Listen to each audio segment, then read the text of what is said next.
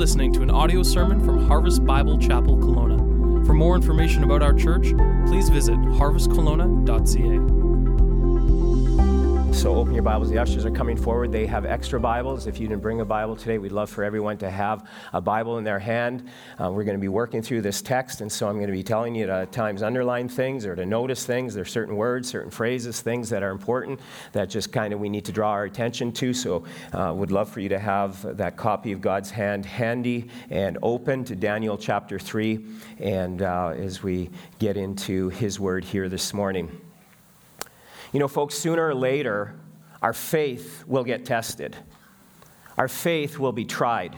And sooner or later, in a sense, so to speak, the rubber will meet the, ro- meet the road, where we will make a choice, where we will really ultimately, in some ways, figure out what do we truly believe.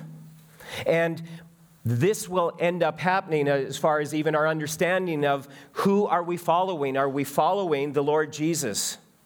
And, and this isn't just a one time event that our faith will be tested or it will be tried. This is an ongoing and a regular sort of thing that we can expect. And yet, when we face the furnace, when we face trials, when we face tests, we will have a choice. And that choice will be to either commit to it and to press in and follow through in faith and trusting in our Lord Jesus in obedience to His word, not compromising, and follow His ways as we walk through the testing or the trial, or we will compromise. We will cower. We will bow out. We will pack it in. And sometimes it can be just a slow fade. And maybe you're even here today and your faith is kind of, it's in a slow fade kind of mode where you're kind of here, but you're just kind of hanging on. And at times we get worn down and we get tired and we get discouraged, and it's like we're just holding on, and yet we need to hold on to the truths of God's Word and to realize the truths that we're going to be looking at here today. It's oftentimes in these tests and trials, and, and, and even in the depths of it, even that is when the genuineness of our faith will be revealed. Or it may reveal if we truly know the Lord or not. And you see, I know this because I know it in my own heart. And I also know that our faith will get tried and it will get tested, and some will walk and some will hold on. And I know this because of a file I have in my desk. This is a file that has been compiled over 20 years of ministry that I've been privileged to be a part of in people's lives in a number of different churches. I'm not the most organized person, and this is my filing system, and this is my way of keeping track of the people whose lives I've had the privilege of being able to baptize over the years. There's a lot of names there. And so I've listed the names and the dates of people those who publicly profess their faith in Jesus Christ. And some of you are on that file. Some of you need to get listed on that file. Three men came from a church where we used to pastor in Alberta for 14 years. And, and as I was ta- chatting with them and I was thinking about this sermon, I thought, hey, those three names are on that file. So great to see them going on with the Lord and loving the Lord and, and seeing what God has been doing and growing in their lives. And so my heart gets warmed as I look at this, and my heart gets grieved. Because sadly, on that file, there are those who have quit. There are those who have walked away. There are those that have abandoned their faith. For some, it was a quick, quick, I'm out of here. For others, it was a slow fade through tests and trials. God didn't come through like they thought He should or that they, that they were told that He would. They faced a hardship or a trial, they faced the furnace of life. Or for some, it was the pressures or the pleasures of the world, like Demas, who we read about in, in 2 Timothy 4 when Paul writes about Demas in the early church. He was a faithful follower. He seemed to, seem to be in there. He was helping and assisting in the, the early church. But then Paul writes in 2 Timothy chapter 4, what a sad, sad statement. He says, He's deserted us. He's deserted his faith. Why? Because he loved this world too much. You see, it's easy to follow Christ It's easy when things are going great and, and it seems like our prayers are being answered and the, the job is good and the money's coming in and the bodies are young and healthy and strong and there's success and, and there's friends and there's a bright future ahead. But how about when the trouble hits? What about when the trials come, when the tests come? What do we do then? How do we stand strong? How do we remain faithful? How do we stand in the furnace? And the furnace is sure to come. And as we even look at society and we even look at the kind of the church in the decades ahead or even the years ahead, we see the furnace is coming. Will we stand strong or will we cower in fear? How do we stand strong amidst whether it be glory and the success and the lure of this world or the trials or the tests? That are guaranteed to come. And today we're going to look at what it means to have faith in the furnace. You see, the furnace ends up revealing what is truly genuine and what is not, what is real and what is fake, what is wheat and what is the tares or the weeds. See, I encourage you to follow along and to write down some important notes here as we work through this passage. And because I think we'll find ourselves in this passage and we may find ourselves in some kind of surprising characteristics. Um, maybe we won't find ourselves to be like Shadrach and Meshach and Abednego, that we have to identify with some others in this story as well. And the first thing I encourage you to write down is we are fickle, but God is faithful. We are fickle people, but our God is faithful. And the first thing that we see in here is that, um, you know, as we look at this passage that we get into, two weeks ago we were in Daniel chapter 2, and, and, and, and there we see King Nebuchadnezzar, the powerful, the most powerful monarch on planet Earth. And here he is at the end of chapter 2, and he is bowing down, his face, face on the floor, recognizing that the God of Daniel and of Shadrach, Meshach, and Abednego was the one true God, just as we were singing here a few moments ago. And he was declaring at the end of that chapter truly, your God is the God of gods and the Lord of kings. And he's on his face. Daniel ends up being promoted, and as he's being promoted, he says, Hey, can you also promote my buddies?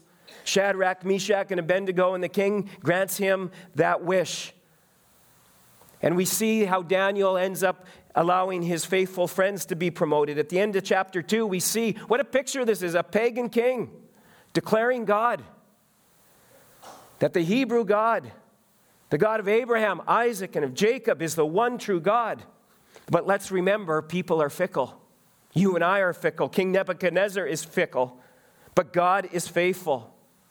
And in humility and in honesty, we must recognize there is some of Nebuchadnezzar in each one of us. And so let's dig into chapter 3 here, starting at verse 1. It says King Nebuchadnezzar made an image of gold whose height was 60 cubits and its breadth 6 cubits. He set it up on the plain of Dura in the province of Babylon. The king, then King Nebuchadnezzar, sent to gather the stirrups, or the satraps, and the prefects and the governors and the counselors and the treasurers and the justices and the magistrates and all of the officials of all the provinces to come join the dedication of the image that King Nebuchadnezzar had set up. In fact, actually, it's interesting. Archaeologists have located a huge pedestal in the area that quite possibly this would be in, and it would be a huge pedestal that would support a huge statue of what we read about here on the plains of Dura, which is south of Babylon or modern day Baghdad. King Nebuchadnezzar chooses this nice flat prairie land so that people could see this 60 cubit or 90 feet high statue to his honor, to his glory. And you think, well, how high would that be? Well, this might give you a little perspective if you have any prairie blood or if you've driven through Saskatchewan. It would be about the same height of a traditional grain elevator in the prairie provinces. These lovely landmarks that you can see on those flat prairies for miles upon miles. Fun fact for you I spent the summer on the farm near Yellowgrass, Saskatchewan, which holds the record in Canada, not the Okanagan, but the record in Canada, Yellowgrass, Saskatchewan, for the hottest temperature uh, in our nation. It was set in 1937, and it was a temperature of 45 degrees Celsius or 113 Fahrenheit. And we could see the grain elevators for Yellowgrass, Saskatchewan, record holder Saskatchewan, from our farm that was 13 miles away. This is, you know, just how flat it is. And, and, and so, this is what kind of King Nebuchadnezzar is doing. He's building this great big statue on these plains so that people would be able to see it, perhaps for miles upon miles. We don't know exactly what the statue is. Some said it was a statue of himself. Others said it was perhaps a statue to, to the god Marduk, one of the, the gods that they worship. We don't know exactly what that statue consisted of, but some do believe it may have looked something like this, although I think it would have been even taller and skinnier than, well, 90 feet high, but it was only about nine feet wide, so it would look kind of funny. But um, that's, the uh, description that we're given in the Word of God. So Nebuchadnezzar builds this grain elevator height statue on the plain so people could see it. And this image, though, however, was made entirely of gold. And if you remember in chapter 2, he had this dream of a statue, and, and it was of an image, it was of a person, and he represented the head, which was made out of gold. And then there are other parts of the body and other parts of the statue were made with other metals, with other objects, including clay. And it's kind of thought that perhaps he was taking that dream and that interpretation and he was making a version of this, but now he's putting himself there because it didn't have a very good interpretation. It didn't have a very good outlook for his future. And so perhaps as a declaration and him defying that dream, and, and he's making this statement look at me, King Nebuchadnezzar. He makes the whole thing out of pure gold. Again, ancient historians have written, and of uh, uh, outside of the Bible, historians have written um, that there was a statue that was built in this time using 800 talents of gold. And you say, well, how much is 800 talents? Well, I'll tell you, that's 22 tons. Could you imagine 22 tons of gold? You say, where did he get all that from? Hey, if you rule the whole world, you have all the gold at your disposal. And so perhaps he made this in defiance of his way, saying, My empire, my kingdom will not be shaken, regard, regardless of what circumstances come my way. So he builds this statue and he wants everyone to bow. He wants everyone to see how high and how mighty and how wonderful he is. There's no king like King Nebuchadnezzar. And yet, despite his brilliance and his wealth, his great empire fell in 70 years. Kingdoms can rise and kingdoms can fall quickly. You think, how fickle? Just prior to this, in the chapter before, we don't know how much time uh, went between these, between chapter two and chapter three. It was probably a number of years. But here in chapter, the end of chapter two, he's declaring God to be the God of gods. And now he's saying, Look at me, look at me, bow to me. As, as men were reminded at the conference by Paul Tripp, we're all glory thieves. We can all have this spirit of Nebuchadnezzar within us. Sunday morning on our lips, we're saying, God first. God, it's you we worship. And then we walk out of here and we want everyone to worship us. We want everyone to notice us. We want to be at the center of our own lives, our wants, our desires, our plans, not God's. We want others to bow to us and, and, and bow to me and to my agenda and to my glory. And so Nebuchadnezzar builds this statue 90 feet high, and he calls the who's who to come and worship and bow down at this great statue. The magistrates, the counselors, whoever had any sort of authority in the land was called to come. Now, notice Daniel isn't a part of this story, and it is believed by biblical scholars that he would have been far away at this point on some official king's business because he was second in command. And so they believe he was not a, a, around in order uh, when this was taking place. And so he calls everyone together to celebrate, pay homage, have a worship time right around his greatness. I think it's kind of ironic that we're preaching on this sermon when tonight, I believe it is, there's some event in Hollywood where the who's who of our culture, or at least who our culture says are the set, uh, culture setters in, in our world, and the who's who, all the famous people will be there receiving what? A golden statue, an Oscar. Isn't that interesting? I just kind of found that kind of ironic. Um, and, and people will tune in and people will bow down and just see how great and oh, what is she wearing? And oh, what kind of a tux does he have on? And analyzing all the who's who. People, we can be so fickle, but God, He is so faithful. Look at verse 4. It goes on. And the herald proclaimed aloud, You are commanded, O peoples, nations, and languages, that you hear this, when you hear the sound of the horn, the pipe, the lyre, the trigon, the harp, the bagpipe, and every kind of music, you are to fall down and worship the golden image that King Nebuchadnezzar has set up. And whoever does not fall down and worship shall immediately be cast into a burning fiery furnace. Verse 7 Therefore, as soon as all the peoples had heard the sound of the horn, the pipe, the lyre, the trigon, the harp, the bagpipe, pipe, and every kind of music, all peoples, nations, and languages fell down and worshiped the golden image that King Nebuchadnezzar had set up. So the band plays. What a noise that must have been. What a sound it must have been. And it builds up to this certain crescendo. And then all of a sudden, on cue, everyone, boom, they're down, worshiping the great King Nebuchadnezzar. Well, almost everyone. Verse 8. Therefore, at, the, at that time, certain Chaldeans came forward and maliciously accused the Jews. They declared to the king Nebuchadnezzar, O king, live forever. Come and, oh yeah. You, O king, you have made a decree, as if he's already forgetting about it, that every man who hears the sound of the horn, the pipe, the lyre, the trigon, the harp, the bagpipe, and every kind of music shall fall down and, and worship the golden, cat, golden image. And whoever does not fall down and worship shall be cast into the burning fiery furnace. There are certain Jews whom you've appointed over the affairs of the province of Babylon. You know them Shadrach, Meshach, and Abednego. These men, O king, they pay no attention to you. They do not serve your gods or worship the golden image that you have set up. What a bunch of rats they are, hey?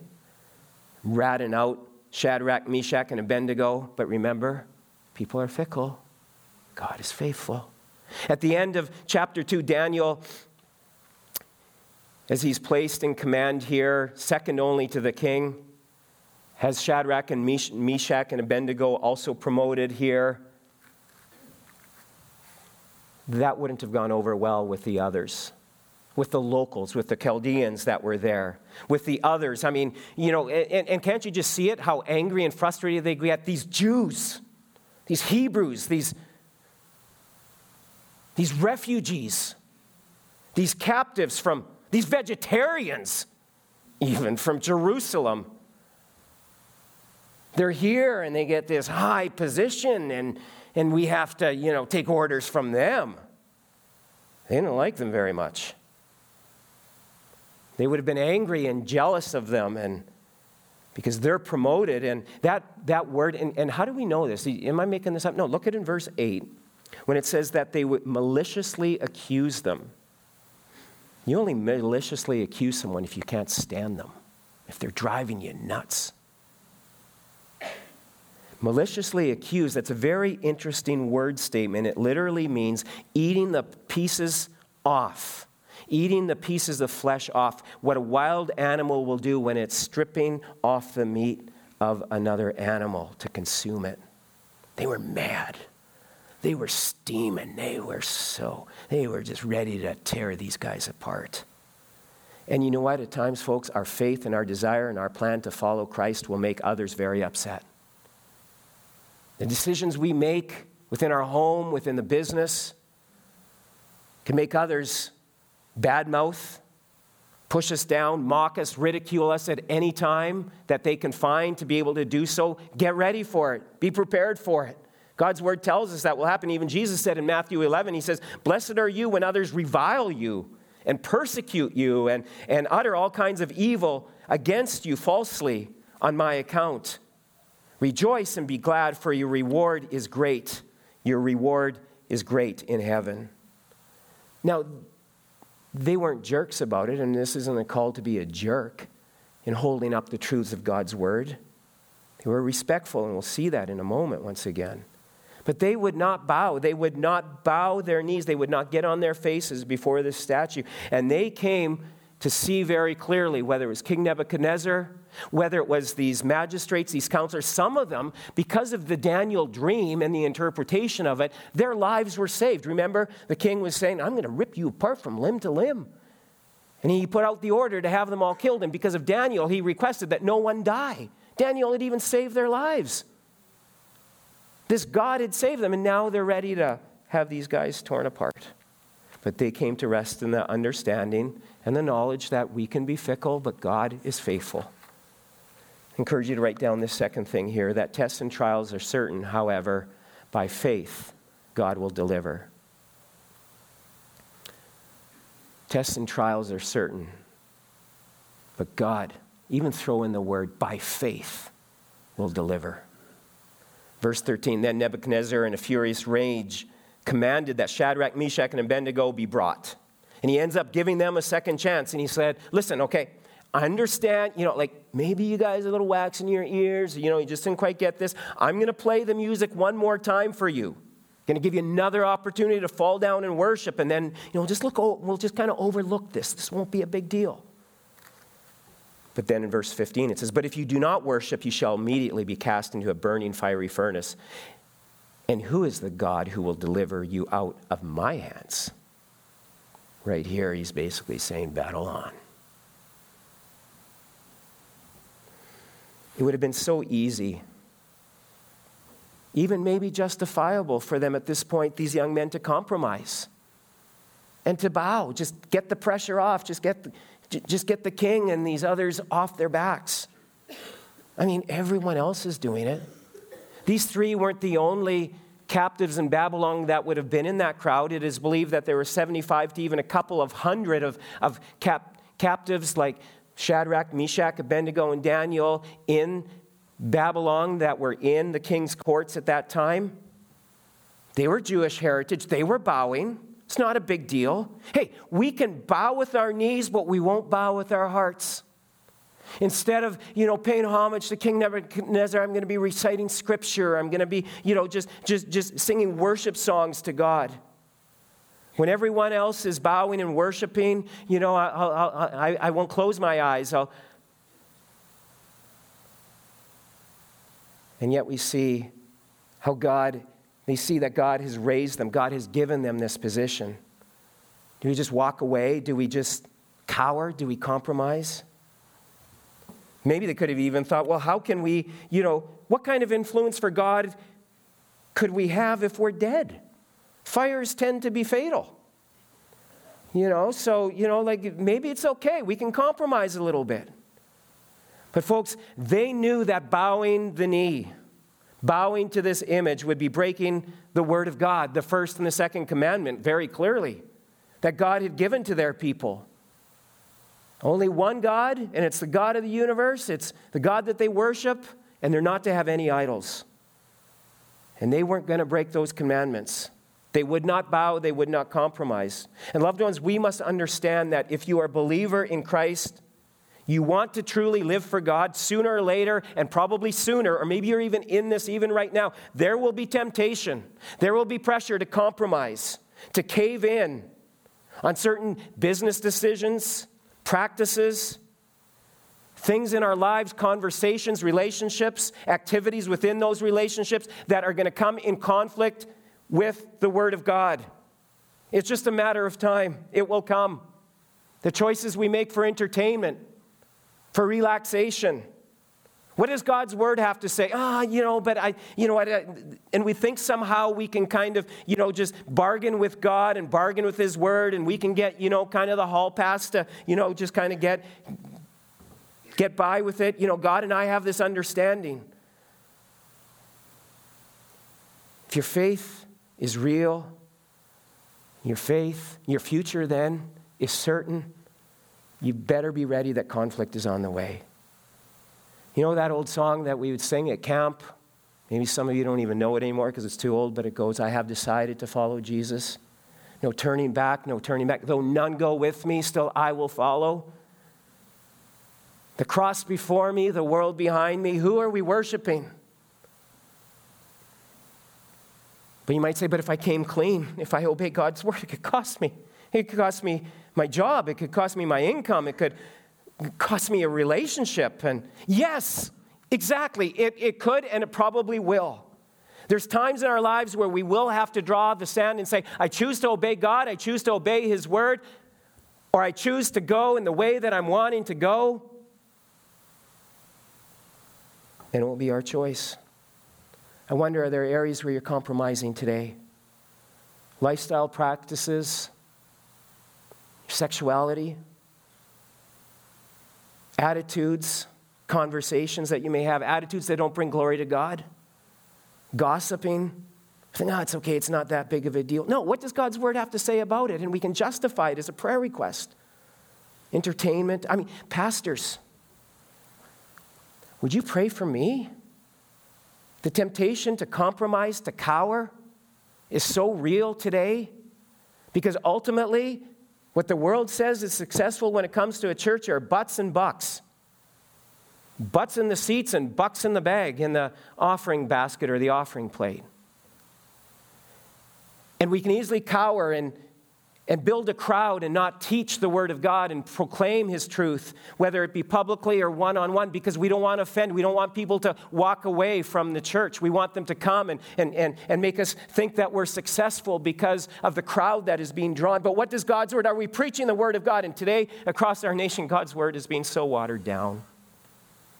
In our churches today, we're taking God's Word I've heard guys preach sermons, they open the word, they say something, says, This is what God's word says, and here, here's, he, close the word and say, This is what I believe. Compromise. And it's so easy to do because the love of man and the approval of man and the comfort that comes with that and how people, what they will think of us. Would you pray for pastors in our nation? Would you pray for me? Would we pray for one another that we would be people of the word? If it's going to cost you in business, if it's going to cost you in a relationship, what's more important to be right with God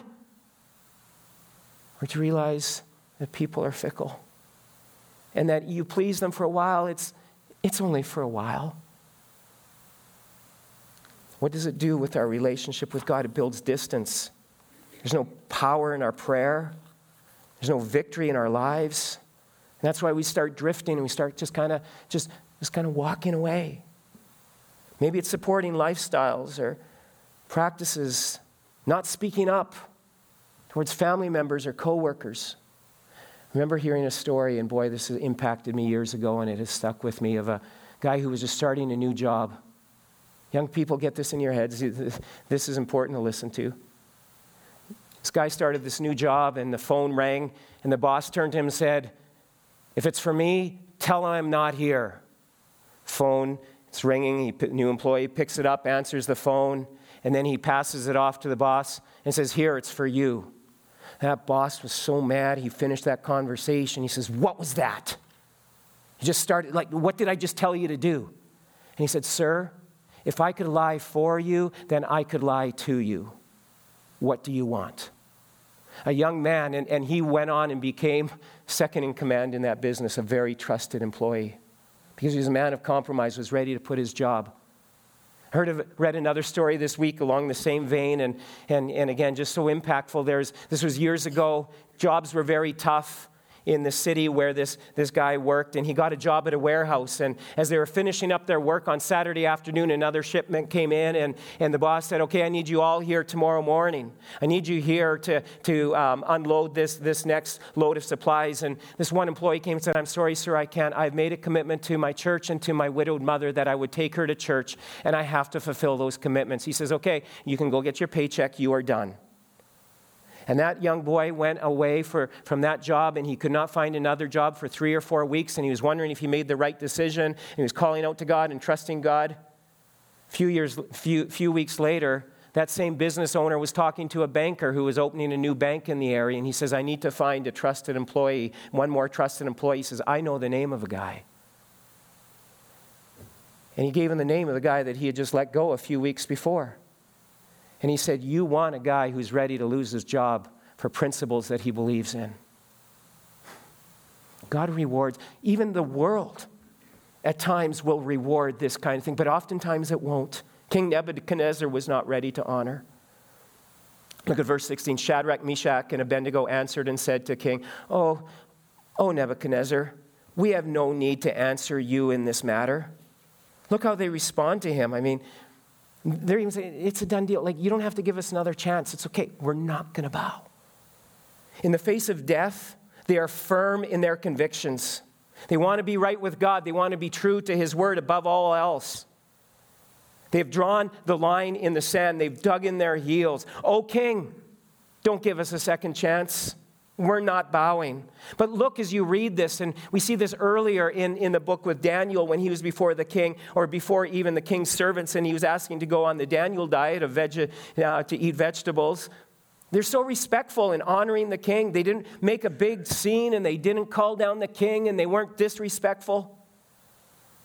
And I think I have to talk about this. Lord's just laid this on my heart that, that this is something else. And you're like, oh, now you're getting to meddling, Pastor. And like, yeah, we're going to meddle a little bit more, but I'm also preaching this at me. You know, when you look at our world and you see everything that's going on, and you see tragedies and you see incredible upheavals, wasn't there at least a little good news with Billy Graham going home to heaven?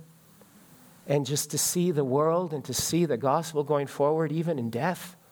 That is some good news this week. But so much political chaos in our nation and nation to the south and around the world, and even when it comes to our prime minister. It doesn't matter if you like him or dislike him. And it goes for the guys south of the border as well.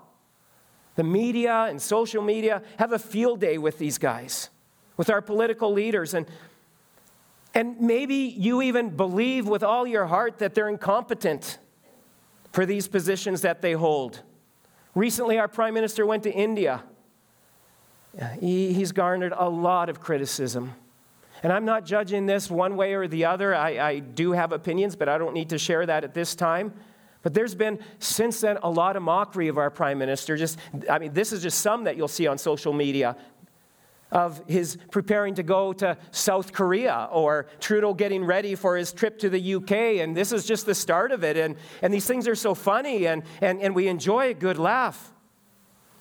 But we are the ones that laugh and send and have a good time with these kind of things. But then we're all mad at society because kids have no respect and they're shooting their friends. And we see that our young people have no respect in, our world anymore. When folks, when the body of Christ is believers in Christ, we have no respect for those who God has placed in authority in our lands. This is a big deal. What does God's word have to say? 1 Peter 2:17 Show proper respect to everyone everyone.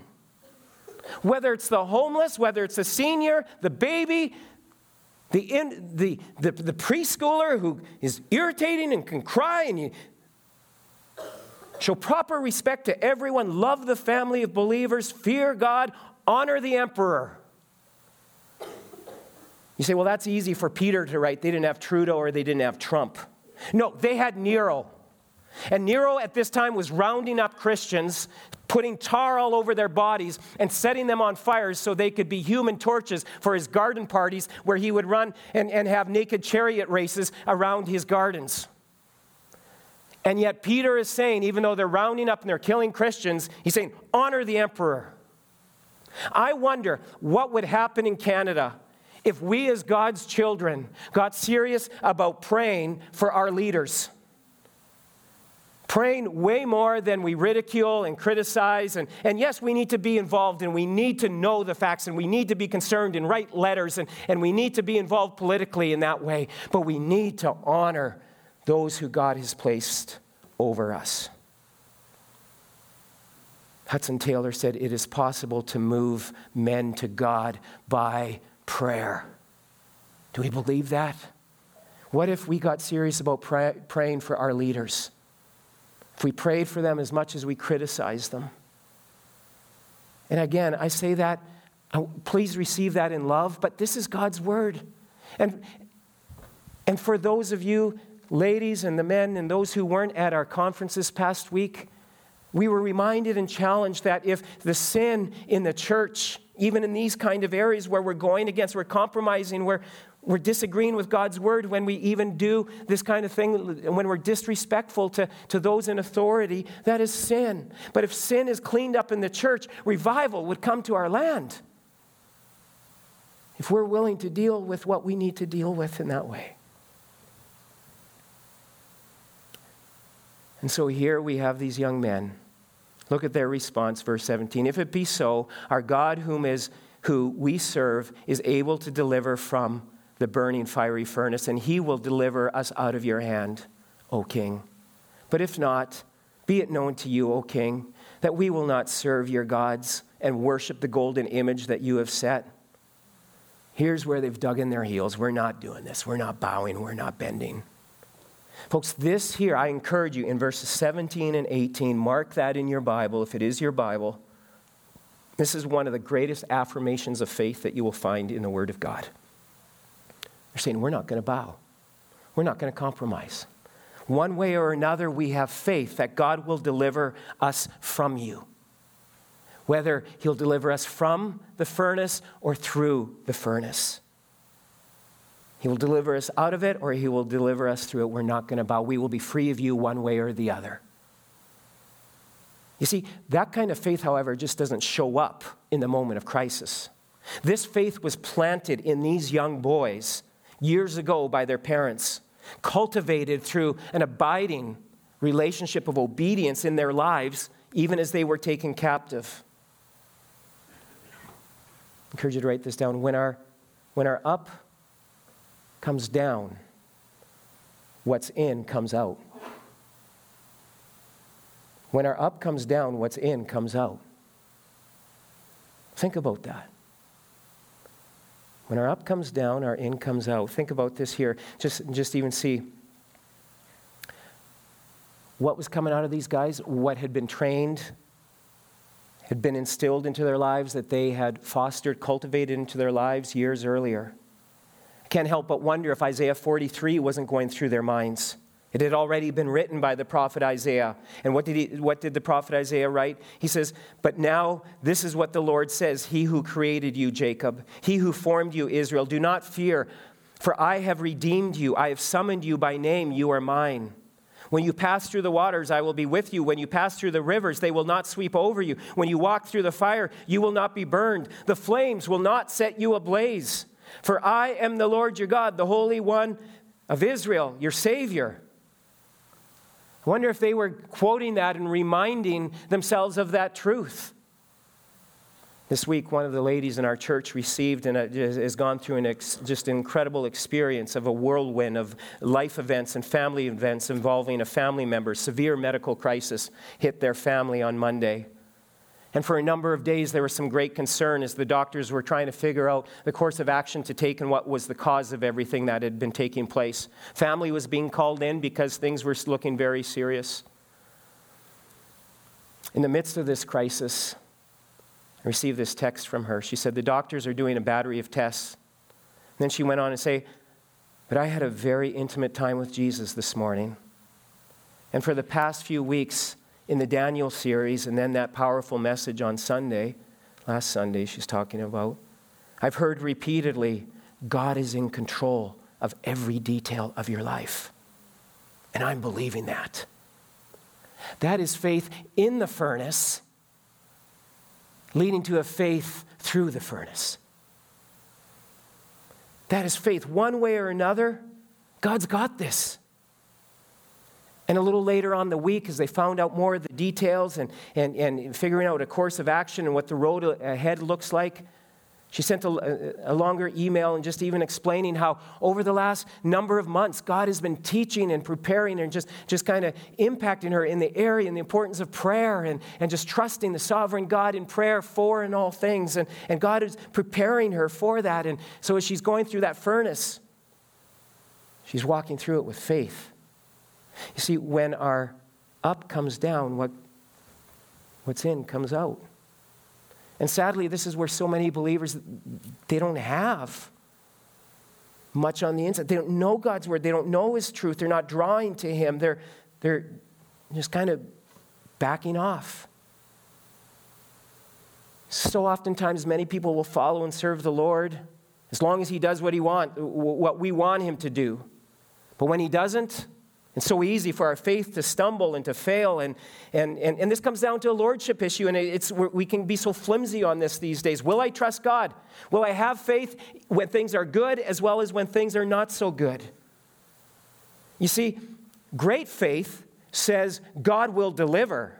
But even greater faith says, even if He doesn't deliver, I will still love and serve and trust Him no matter what. Is God just a means to an end? Or is He our end? Is He our goal? They knew what was going to happen to their bodies. Sure, their bodies may be burned, but nothing could touch their souls.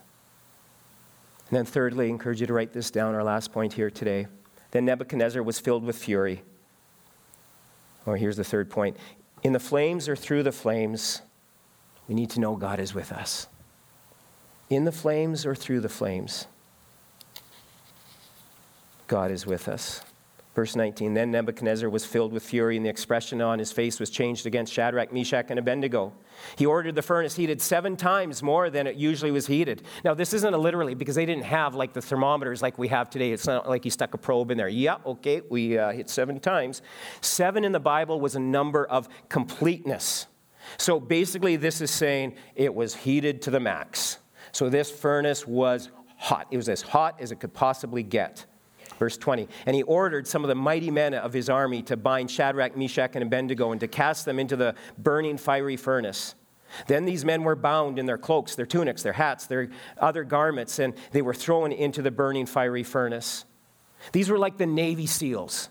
These were like, or in Canada today, um, I asked a guy even yesterday, because he used to be in the military, it would be the JTF2 that's Canada's version of the Navy SEALs. These are, these are the elite. These are the soldiers. These are soldiers of soldiers. Like these are the guys. Quite even possibly, one commentator said this may have been even the king's bodyguards because he wanted to make sure these guys were going to get chucked in there and that they weren't going to get away.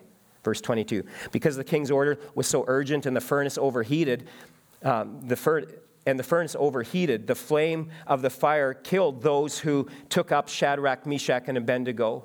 And these three men, Shadrach, Meshach, and Abednego, fell bound into the burning fiery furnace. Verse 24.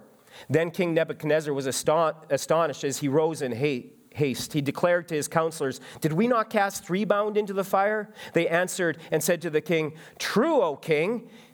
He answered and said, But I see four men unbound walking in the midst of the fire, and they are not hurt. And the appearance of the fourth is like the son of the gods.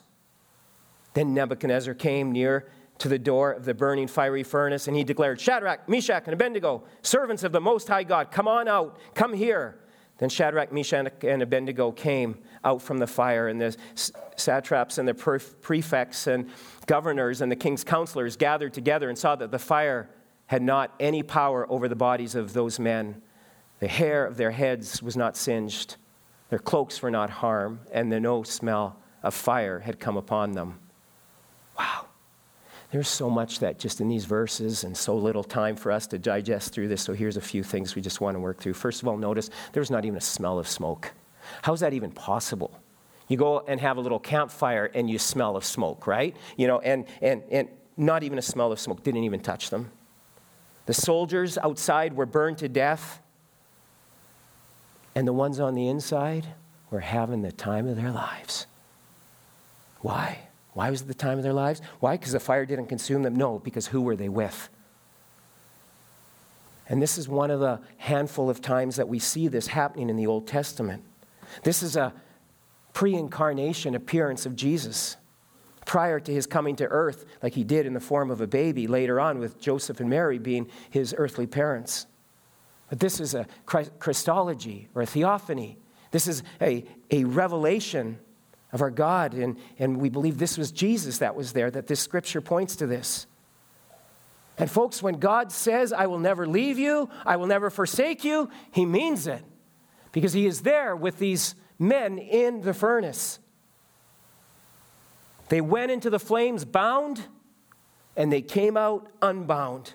The only thing that were burned were the symbols of Nebuchadnezzar's power. The flames ended up leaving them freer, even cleaner, no smell. And Nebuchadnezzar earlier, what did he say to them in a threat? And he said, And what God can deliver you from my hand? The God who walks with us. The God who will never, ever, ever leave us or forsake us. The God who invites us day after day after day come to me, all you who are weary, you who are burdened, and I will give you rest. I am with you. Verse 28 Nebuchadnezzar answered and said, Blessed be the God of Shadrach, Meshach, and Abednego, who has sent his angel and delivered his servants who trusted in him, and set aside the king's command and yielded up their bodies rather than serve and worship any God except their own God. Therefore, I make a decree any people, nation, or language that speaks anything against the God of Shadrach, Meshach, and Abednego shall be torn from limb to limb, and their houses laid in ruins. And there is no other God who is able to rescue in this way. Then the king promoted Shadrach, Meshach, and Abednego in the province of Babylon. Well, we'll find out in the next chapter, chapter if this was fickle Nebuchadnezzar or faithful Nebuchadnezzar. That'll be for next week. But, folks, as we close here this morning, I want to remind you that when we stand for Christ, He stands with us. When we take a stand on the Word of God, He will be with us. He will strengthen, He will help us, He will see us through. I'm sure that place, that furnace, with the fires raging all around them, was the sweetest communion that they experienced until they were called home to heaven. A time of worship, a time of hearing the words of Jesus. They were delivered. Folks, stand for Christ, and He'll stand with you, one way or another. Spurgeon wrote, he says, Beloved, you must go into the fiery furnace if you would have the nearest and dearest experience with Jesus. That's where we find Jesus to be the nearest and the dearest. It's when we're in the furnace, when we're turning to Him, when we're trusting Him. You say, yeah, well, they were delivered. I know a lot of people who weren't delivered. So do I. Go home this afternoon and read Acts chapter 7. Stephen, the first martyr of the early church, He's preaching his heart out. And angry men clenching their teeth, they are so mad because he's preaching the gospel and he's affecting their lives and affecting their popularity and he's giving it. And he wouldn't stop preaching. He Stop preaching. He's like, I'm not going to stop preaching. I'm going to keep preaching Jesus. You're not going to shut me up. He wouldn't compromise. He wouldn't cower. He wouldn't give up. He wouldn't give in, no matter what they said and no matter what they threatened. They're yelling, they're threatening, and they're going to stone him to death. In verse 55 of Acts 7, it says, But he, full of the Holy Spirit, gazed into heaven and saw the glory of God. And Jesus standing at the right hand of God. And then he was stoned to death. He didn't, didn't end so well for him, did it? Oh, it ended very, very well for him. Because everywhere in the New Testament we see that once Jesus conquered sin and death and the grave and ascended up into heaven, what is Jesus doing? He's sitting. He's sitting at the right hand of the throne of God. But what's he doing? When someone who takes a stand for God and it doesn't work out here on this earth, what's he doing for Stephen? What's he doing here? He's standing there to welcome his servant home, his faithful, uncompromising, Faith in the furnace, Stephen. And there's been many since then. Those are the people who have the faith. Are we willing to take a stand? Are we willing to stand for Jesus? And know that when we stand for Christ, He will stand with us, one way or another. Lead us through the flames, He will meet us in the flames. Let's pray. As the band comes and we sing a song of response, I trusted, indeed wouldn't be words on our lips, but it would re- be a response of our heart. wonder today what needs to end in your life today? What compromise? What activity? What lifestyle? What business? Where are you cowering? Where, do you, where have you sensed the, where you know what God's word says and the leading of the Holy Spirit in your life about a certain area? And it's, it's time to obey. It's time not to compromise anymore and to make that stand. Folks, I want to encourage you, and I would love to pray with you after, and there'd be others who would love to pray with you afterwards, to remind you that when you stand for Christ, He will stand with you. Lord Jesus, I pray that for each one of us, we would do examination of our heart. That's what your word calls us to do. And tough words build strong people. Soft words build soft people. We want to be tough. We want to be strong. We want to have hearts that are soft towards your word, but strong when it comes to our convictions based on your word. Not legalism, but freedom that we have. But God, we need to obey your word, and would your Holy Spirit convict and work in our lives, and would we be ready to do whatever it stands that we would have that same faith we see in these young men, willing to give it all. We see the victory that came in the furnace. Would you grant victory upon victory this week in the lives of your people? Let's stand together as we worship.